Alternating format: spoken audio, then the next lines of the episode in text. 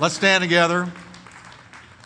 And we're going to talk about something a little somber today. It's, it's, it's, uh, it's about deception. We've been, as Tom just sang, and as you've been here the last few weeks, we've been in a series called Be Not Deceived. We've dealt with four passages that began with the words, Be Not Deceived. And the last one is, Be not deceived by false Christ. Now, Jesus said this, and I want to read it. And um, let's see what Jesus said. Now, it says later in Matthew 24, 3 to 5. Later, Jesus sat on the Mount of Olives, and his disciples came to him privately.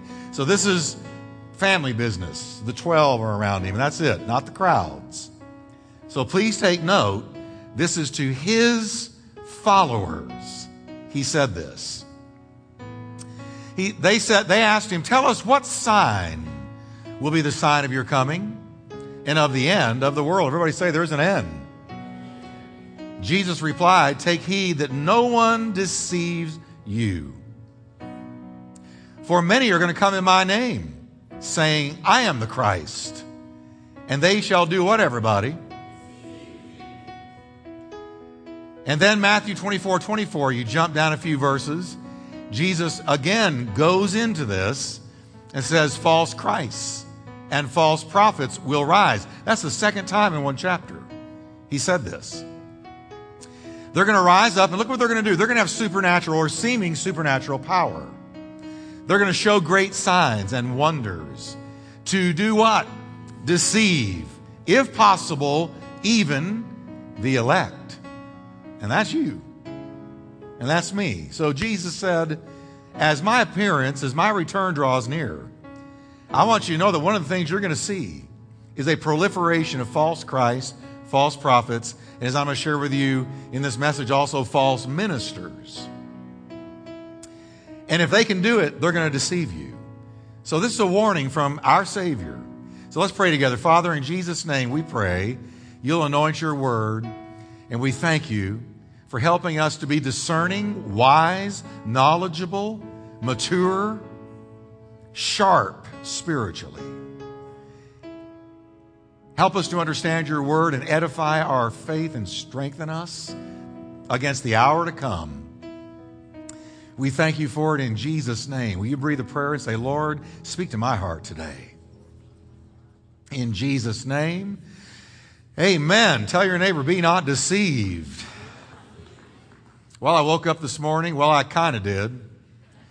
I heard Kathy say it's time, and I opened my eyes and it was dark, and I said, No, it's still dark. And she said, That's the new time, Jeff. And so I moaned and I woke up five minutes away from the building. I'm kidding. I was very awake.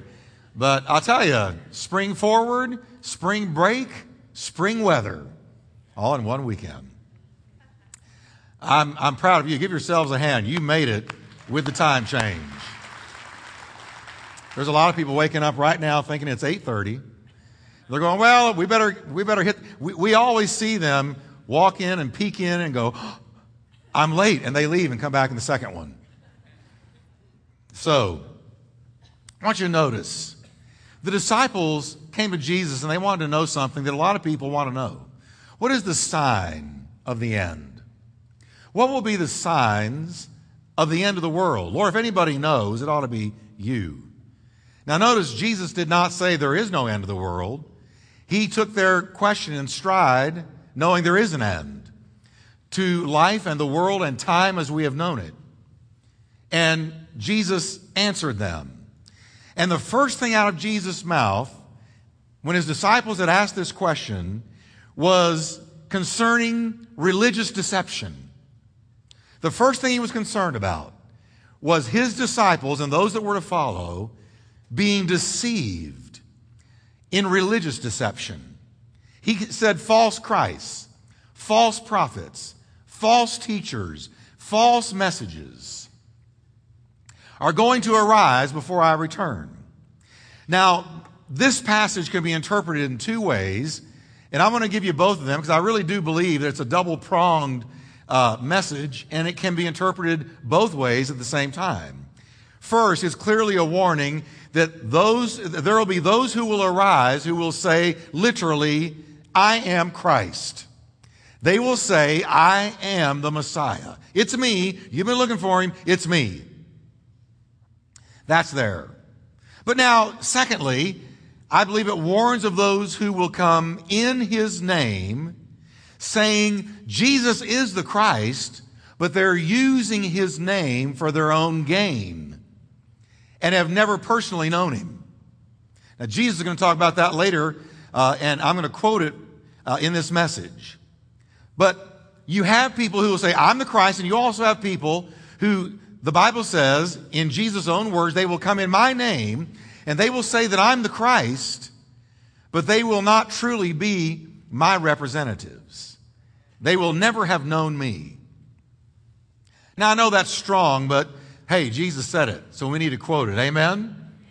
Now, Paul the Apostle also warned, looking down the tunnel of time as a prophet, Paul said that in the last days there was going to be an all out assault from hell to deceive people away from the real Christ and turn them to false Christ and false teachings. They will be persuasive, they will be convincing, they will be charismatic, they will be attractive, but they will not really be from God.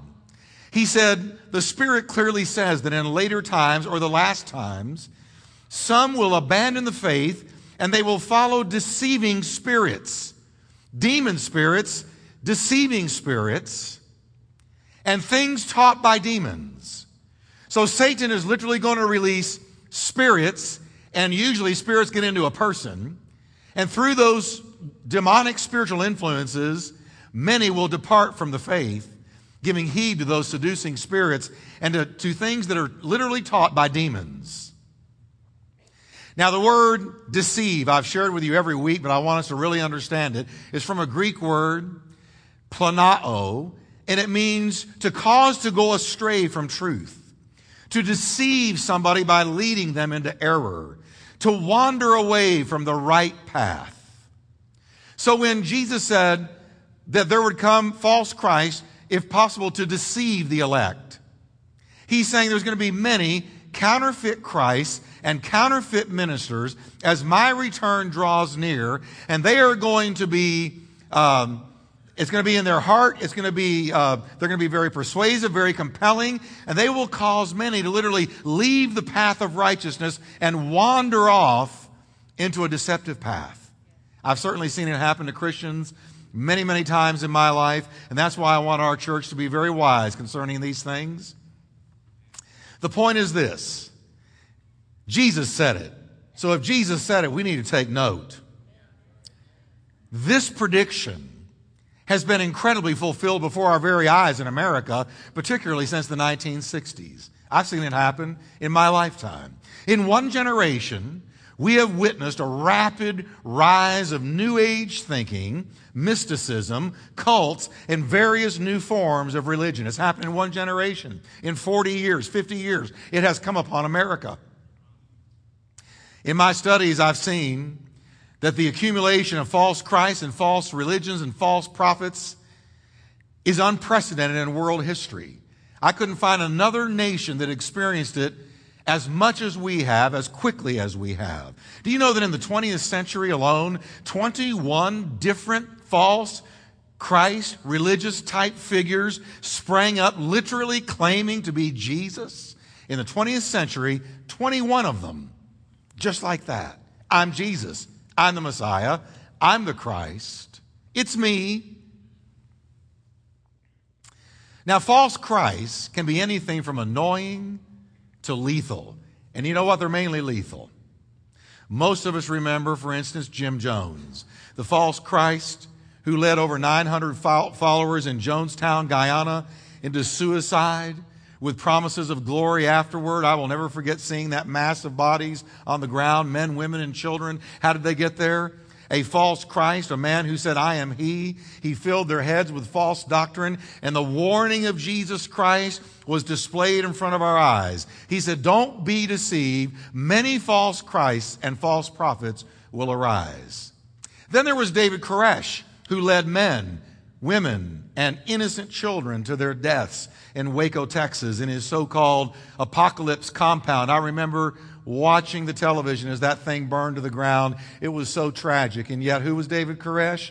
he had told his followers, I am Christ. I have the word of God. No one has it like me, which is usually the, the claim of a false Messiah, a false prophet, or a false cult. They always say, I've got an inside track to truth that no one else has. So if you want the real truth and the whole truth, you need to come to me.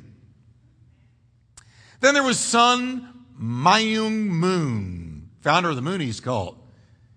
What a lethal individual he was. Told his millions of followers, literally, he was, quote, Lord of the universe. Told millions of followers, I'm Lord of the whole universe. And amazingly, millions believed him.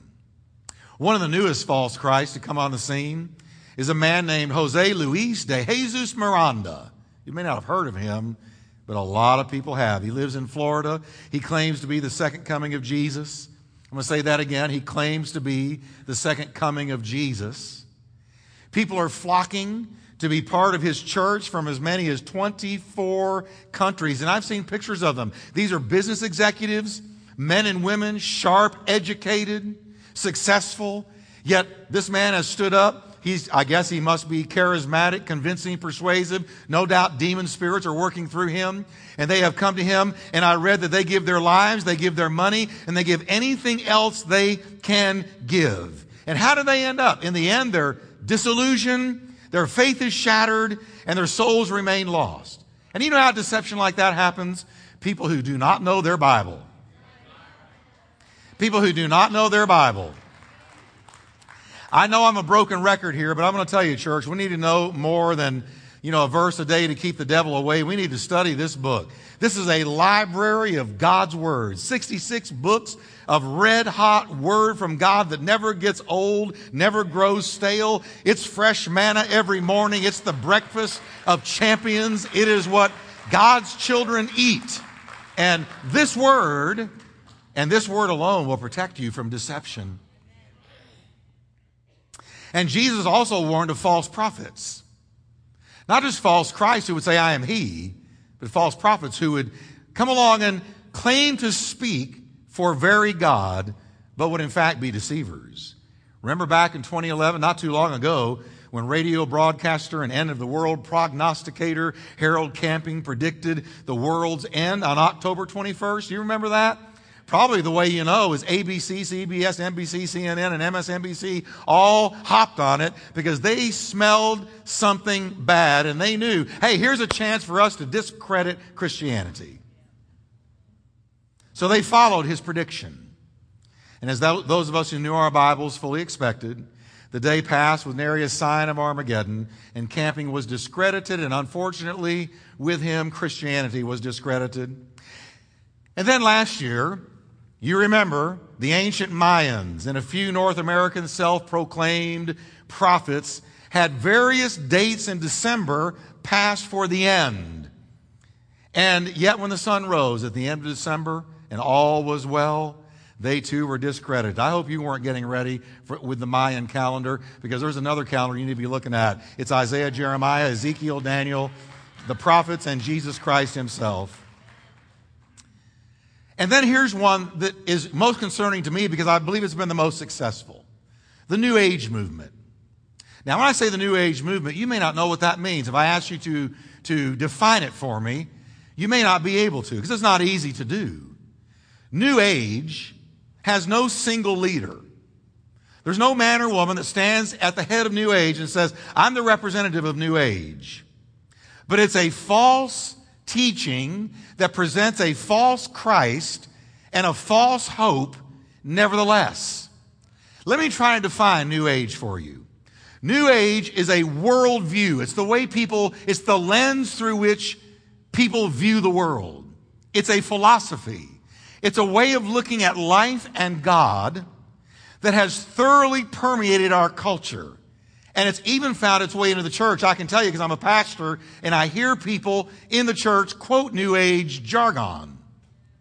Put simply, the New Age movement is a conglomeration of Eastern influence or Eastern influenced thought systems, theologies, hopes, and expectations, all held together with an unbiblical mix of teaching on salvation, of correct thinking, and correct knowledge.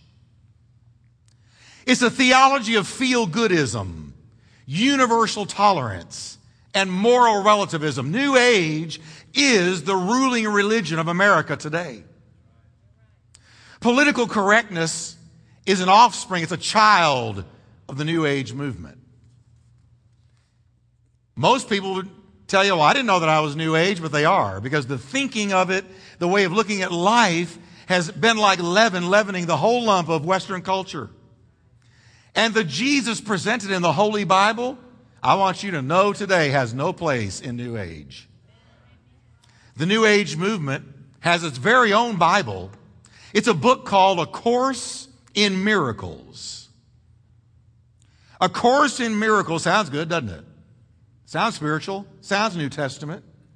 But A Course in Miracles is allegedly new revelation. Anytime you ever hear the word new revelation, you need to turn around and run the other way. Because there, we don't need a new uh, revelation. We just need to know really well the old revelation found in Scripture.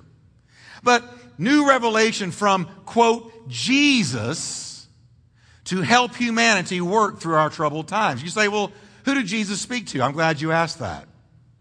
This Jesus, who bears no resemblance to the Bible's Jesus Christ, supposedly began delivering his channeled teachings in 1965 to a Columbia University professor of medical psychology by the name of Helen Schucman. One ex New Ager testified, quote, When I left the New Age Christ to follow the Bible's Jesus Christ, I had come to understand that the Jesus of A Course in Miracles was a false Christ and that his course in miracles was dangerously deceptive. You hear what she said? I was presented with a false Christ. What did Jesus say? Before I return, there's going to be a proliferation, an acceleration of false Christs claiming to be me or claiming to be able to save or redeem. She said the Christ presented to us in New Age was a false Christ. A Course in Miracles gave us a phony Jesus. Here are some quotes from the so called Jesus who supposedly visited Miss Schucman. Are you ready? In A Course in Miracles, here's what Jesus supposedly said There is no sin. Here's another one A slain Christ has no meaning. Here's another one Do not make the pathetic error of clinging to the old rugged cross. And then finally, the name of Jesus Christ is only a symbol, Jesus told Miss Schucman, for the many names of all the gods to which you pray. So, according to Miss Schucman, Jesus told her, My name is only a symbol that you can use to pray to all the different gods you pray to. In other words, there's not one God, as the Bible says, but there are many many gods to which you pray. It doesn't really matter. Pick your God. It's okay as long as you're sincere. One well known talk show host told her television audience that A Course in Miracles was one of her favorite books and that she had already bought a thousand copies and would be handing them out to everyone in her studio audience. Her on air endorsement skyrocketed A Course in Miracles to the top of the New York Times bestseller list. Now, watch this. A false Christ was literally brought into the living room of millions of people in one week through television and book sales. A false Christ saying, don't go to that cross. Don't turn to that blood. Don't, don't, don't just, don't think that his name is exclusively unique. Pray to many different gods. And millions of Americans swallowed the Kool Aid. Jesus said, Beware of false Christs and false prophets. It will be a sign of the end. Now, one day, Jesus asked his disciples a very interesting question. He said, Guys, I want to know, who do men say that I am? Who do men say that I am? And they replied and they said, Well, some say that you're John the Baptist. Some say that you're Elijah returned. Some say that you're Jeremiah or one of the prophets, Isaiah, Ezekiel, whatever. Now, what were they really saying there? What was the scuttlebutt out there in the world about Jesus? Here's what it was He's just another man. Here's Jesus going around raising the dead, healing the sick, teaching like no man ever taught. But the scuttlebutt about him was that he was just another man. The world did not know who he was. And guess what, church? The world today does not know who he is. Jesus then said, Well, here's something I really want to know. Who do you say that I am? Now, if we don't know who he is, lock the doors, close up shop, go home and watch reruns of I Love Lucy till you die. Because if anybody ought to know who he is, it ought to be the person sitting next to you right now. He said, I want to know who do you say that I am? Now, we all know what happened. Simon Peter blurted out. He said, You are the Christ, the Son of the living God. And Jesus just smiled ear to ear and he said, Blessed are you, Simon Bar Jonah, for flesh and blood did not reveal that to you, but my Father who is in heaven. Now, why was, why was Jesus so thrilled that Simon Peter got it? Because finally, one of his followers actually understood who they were following, who he really was. Recently, here at the church, a counterfeit $10 bill showed up in our offering. Really did. Now, we don't believe the person who put it in there even knew they had it. And so, if it was you, or you think it was you, we're not here to get you today. But do you know that the only way we knew that we had a counterfeit $10 bill is one of the tithe counters, one of the ladies that counts the money, had so learned what a real one looks like that she spotted a fake the minute she held it. She even brought it to staff meeting and held it up, and it looked just like a $10 bill to me. When she held it up, it looked like a $10 bill. And, and yet when she began to hand around, she said, now here's what you look for. See how it feels? And let me show you the things you look for to see the real thing. And this lady knew exactly what a real bill looked like. And because she knew what a real bill totally looked like, she was able to spot a fake.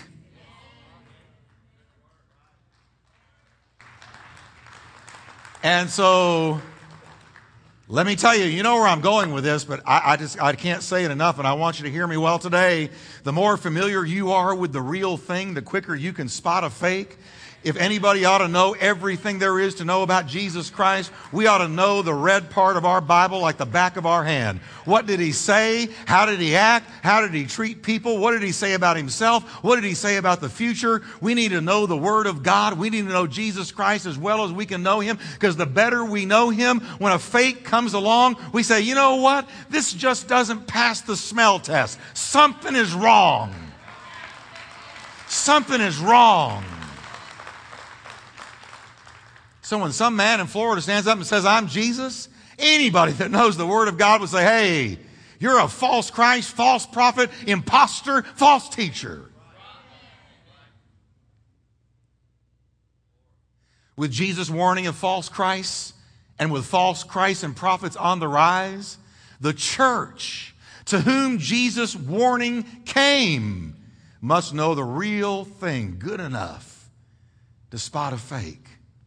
Listen to the words of John. Dear friends, don't believe every spirit, but test the spirits to see whether they are from God, because many false prophets have gone out into the world. How do we test the spirits? How do you test this? What does that mean? What litmus test can I do that lets me know whether something is from God or from the enemy, from God or from flesh? How can I know? I'm going to tell you how by knowing what the real Jesus looks like and what the real Bible says. One home mission board has a two phase test for a cult, and it's very simple. Do they have a different Bible? Do they have a different Jesus? Can we say that together? Do they have a different Bible? And do they have a different Jesus?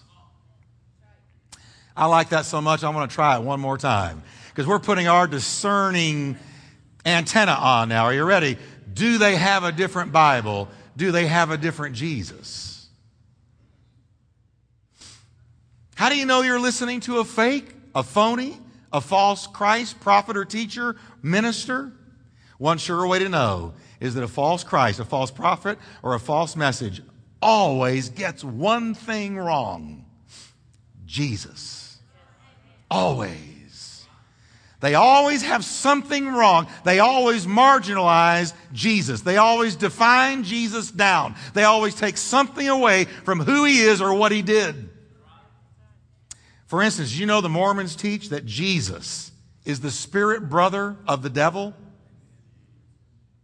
So I didn't know that. No, you didn't know that. You don't find that out till you get in. Do you know that Jehovah's Witnesses believe that Jesus died, but they deny he was God? They always take something away from him, always define him down, always marginalize him. The world at large says things like, well, Jesus was a nice guy. If you were to go out there and say, who is Jesus? Well, he was a nice, holy man. He was a great spiritual teacher. He was one of several great world religious leaders, and every one of them are completely wrong. Jesus was none of those things. Well, then who is he? Who's this Jesus that we all came together today to worship? Who is this one who changed our life? Who is this one we claim to follow? Well, can I tell you today, I'm going to preach Jesus up a little bit. Jesus is the only begotten Son of the living God. There is none other like him. Here's the truth about Jesus. He was born of a virgin after a supernatural, immaculate conception where the Holy Spirit overshadowed Mary and God was conceived in her womb. He lived a sinless life and he died on the cross for our sins and no one else did, ever did, or ever will. There is no other sacrifice for sin but the precious crimson blood that flowed down that old rugged cross. Jesus didn't just know God. And he didn't just speak for God. Jesus was God in flesh. Now, if you went out there and told people on the street that, they would say, I never heard that.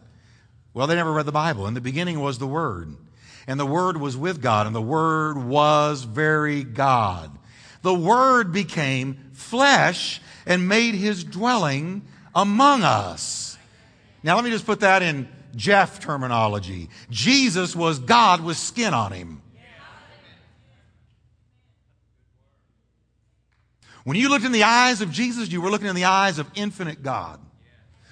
When he spoke, you were listening to the voice of God. When you watched the way he loved people, dealt with people, handled people, and handled circumstances, and handled stress, and handled life, you were watching God. He is the perfect mirror reflection of God the Father. Colossians 1:15 says he is the image. He is the full image of the invisible God. Jesus was the visible manifestation of the invisible God. He himself told Philip one day, he said, Philip, if you have seen me, you have seen the Father. Now that's either the utterance of a paranoid, schizophrenic, delusional, psychotic individual, or that is the utterance of God. If you've seen me, you've seen the Father. Watch me, Philip. Study me, Philip. Because you're watching God move in flesh. He was active in the creation of the world. The Bible says all things were made through him, and without him nothing was made that was made. I'm going to read that again. All things were made through him all the beautiful birds of the air, all the massive creation of all the mammals and incredible creatures that are all over the planet, those glorious creations, all the marine life, all the stars in the universe, the sun, the solar systems, the endless space, all went through the fingers of Jesus Christ. God spoke it, Jesus amened it, and the Holy Spirit executed it.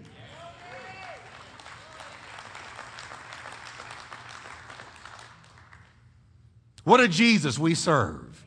And I want to tell you something else about him. History isn't going to end with the devil or the flesh getting the glory. Uh, history isn't going to end with man. History is going to end with a trumpet that's going to blow. And this one that we just described is going to appear suddenly in the sky. With all of the angels and saints with him. He is going to end the war of Armageddon with a blink of his eye. He's going to grab the devil by the throat and throw him into a burning hell. He's going to shut the door and shut him up forever. And then he's going to rule from Jerusalem for a thousand years in peace and glory. And the lion will lay down with the lamb and there will be peace on earth and goodwill toward men. Can everybody say with me, Jesus is good? That's why we ought not be meek and timid or afraid to talk about him. Hey, he's the winner and not the loser, the head and not the tail, above and not beneath. Now remember, I said at the beginning that Jesus may not have only been referring to those who literally say, I am Christ, so follow me because I'm the one. But he could also have been warning about false ministers who use his name for their own gain. Notice his words again. I'm just going to quote Jesus. Many will come in my name, saying, I am Christ. Catch this, church. How can you be saying that you yourself are Christ if you've come in his name? So there's a double pronged thing going on here.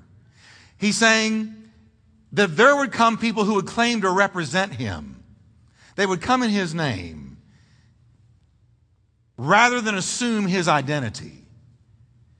So, another rendering of what Jesus meant in verses 4 and 5 could be this Take heed that no one deceives you, for many shall come claiming to represent me, saying that I, Jesus, am the Christ, yet they will deceive many. Grab on the edge of your seat. I hope I don't pop your bubble. But I want you to know that not everybody who says they're a minister of Christ is a minister of Christ. That ought to be, that ought to be Christianity 101. Jesus is saying they would proclaim him as the biblical Messiah and would claim to be his representatives, but would actually contribute to huge deception before Christ returns. Jesus talked about these false prophets and false ministers calling them wolves in sheep's clothing. Now look at what he said about them in Matthew 24. He said, Not everybody who says to me, Lord, Lord, shall enter the kingdom of heaven. Now listen carefully, church. But he who does the will of my Father in heaven. In other words, it's not what they say, it's how they live. It's not what they say. Oh, yeah, I'm a representative of Christ. No, Jesus said, You'll know them by their fruits. What does that mean? That means you go beyond the words and you look at how they live. If they're doing the will, that means if they have truly been born again and they're seeking to follow Christ according to the clear teachings of the Word of God, they're real. Not perfect, but real. Then he said, Many will say to me in that day, Lord, Lord, haven't we prophesied? Now, that word from the Greek means preached or taught. Haven't we preached or taught in your name? Haven't we cast out demons in your name, done many wonders in your name? In other words, they had gone around using the name of Jesus to bring about miracles. You say, how could that be, Pastor Jeff, if they're not real? Because there is power in the name of Jesus no matter what it comes out of.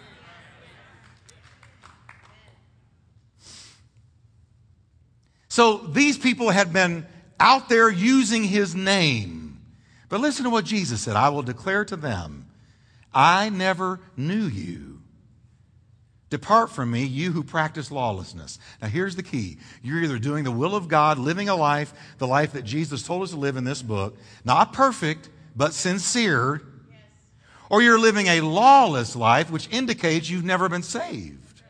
Because lawlessness means you live as if there were no consequences for wrong. These people Jesus depicts are, think that they are above the law, that the rules don't apply to them. They think they have a special relationship with Jesus, but he ends up telling them, you have been gravely mistaken. You've wanted what you could get by using my name. And I'm going to tell you, church, I personally believe that these kinds of false ministers, abound in America. They're often the most visible. They're often dominating the airwaves and the bookshelves. Some claim to represent Christ, but when you listen to them, you don't hear the gospel that Paul or Peter preached. I don't. I'm a simple guy. I just read my Bible. But here's my $10 bill. In other words, I know what this says. I know what the real thing looks like. I know what the real thing looks like. So when I hear somebody, I, my mind immediately goes to this and what I know of it, and I hold up what I'm hearing to what I know is in here. For instance, you can listen to some people, all you hear about is money. Now, I'm going to go where angels fear to tread, but you know what? I'm not going to answer to you. I'm going to answer to God. But you can turn them on at 5 after, 10 after, 15 after, 20 after. And, and, and money, money, money, money, money, money, money, money, money, money. And it's almost like Christianity has been transformed into a fast track to the American dream. But do you know that Christianity has nothing to do with the American dream? Not anything to do with the American dream. Christianity is God's dream. And God's dream is that we would become like Jesus. But you hear him talking about money and materialism. To them, profit, P R O P H E T, seems to mean profit, P R O F I T.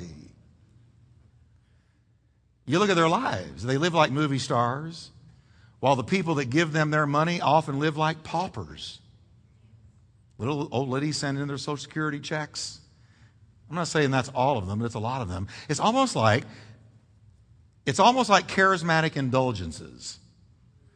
Now, you say, well, what's an indulgence? In the Middle Ages, when the Catholic Church was strong, and not just spiritually, well, not just religiously, but politically, in order to build their great big buildings, they would send out people like Johann Tetzel. Johann Tetzel would go into these little German towns with, with, a, with a tin cup, and he would say, Put your money in, and as soon as your money clangs in the bottom of this cup, your loved ones are delivered from purgatory. Well, for, number one, there's no purgatory. But number two, it was a real quick way for a great building fund. Because people wanted their loved ones out of a purgatory that didn't exist, so they dropped their money in. And what were they doing? They were buying blessings. Do you know that you don't have to buy a blessing? Let me tell you, Jesus paid it all. All to him I owe. So if you don't have a dime, you say, Jesus, please deliver me. Please help me. Please provide for me. It's on the way because you don't get provided for because you bought it. You get provided for because he bought it.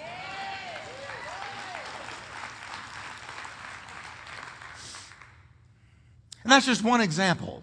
I, you know, I, I look and I go, I know God blesses. Hey, we need financial blessing. Some of you saw that cross when you came in. You see that cross out there?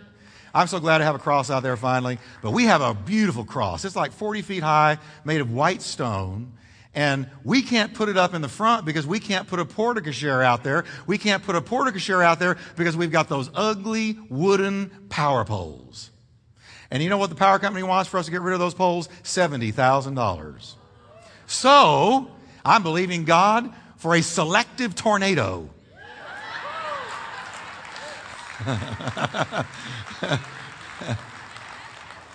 to come along and just dip down and zoom and pull up those things but if that doesn't happen, I'm believing God to provide it and get rid of those things because then we're going to put in a porte-cochere. We're going to build up the front of the building and right smack in the middle is this big, beautiful, tall, white stone cross. It'll come. I know God blesses. But that's not the gist of the gospel. The gist of the gospel is Has not God made the poor of this world rich in faith? Lots of money does not mean you have lots of faith. Put another way, faith does not necessarily equate into money. Godliness doesn't necessarily equate into stuff. I've known very godly people who had very little money, but I've known corrupt people who had more money than they knew what to do with. If you want to know somebody's faith, Gauge how much love, joy, peace, long suffering, gentleness, meekness, kindness, and faith they have. Because that means they're abiding in the vine and walking with Jesus and crucifying their flesh and bringing forth fruit to the glory of God. That's the evidence of faith. Paul wrote of these types who say it's all about money. He said, People who have been robbed of the truth and who think that godliness is a means to financial gain. From such, withdraw yourself. I believe that if the gospel you preach won't preach in a third world country, it's not the gospel of Jesus Christ. False Christ, false prophets, false ministers will all step heavily onto the world stage just before the return of Christ. We must know the real thing, church, so that we can stand up and present a real Christ that can really save. Jesus said, if you don't know the real thing well enough, they'll deceive, if possible, even the elect. Watch out, said Jesus. See, I've told you beforehand. Can we stand together today?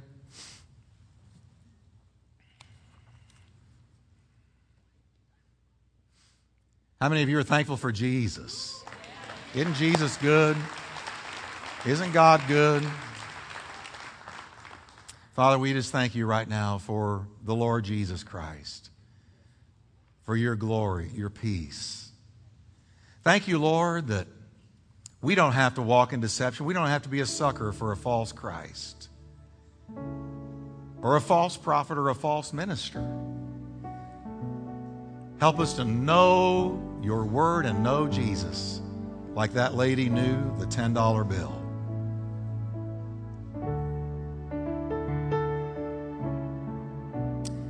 In Jesus' name. Now, with your heads bowed, I want to ask a question. Do you know the real Christ? as the real Jesus living in your heart? And maybe you used to walk with him closely, but you've drifted. It could be you were lured away by some false teaching, some false Christ, and it left you disillusioned, maybe even shattered. I want to invite you to come back.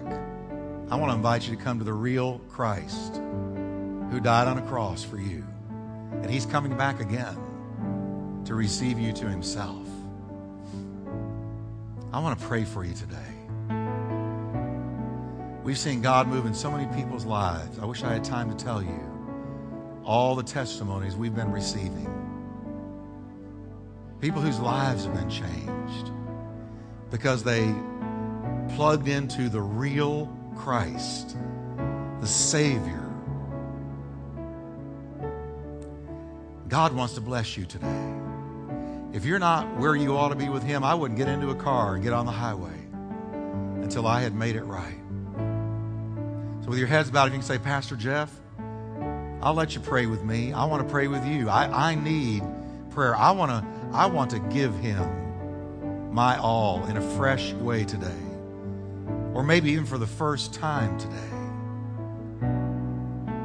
I believe God's going to bless you. If you can say, That's me, Pastor Jeff, would you raise your hand? And I want to pray with you today in Jesus' name. Let me see you.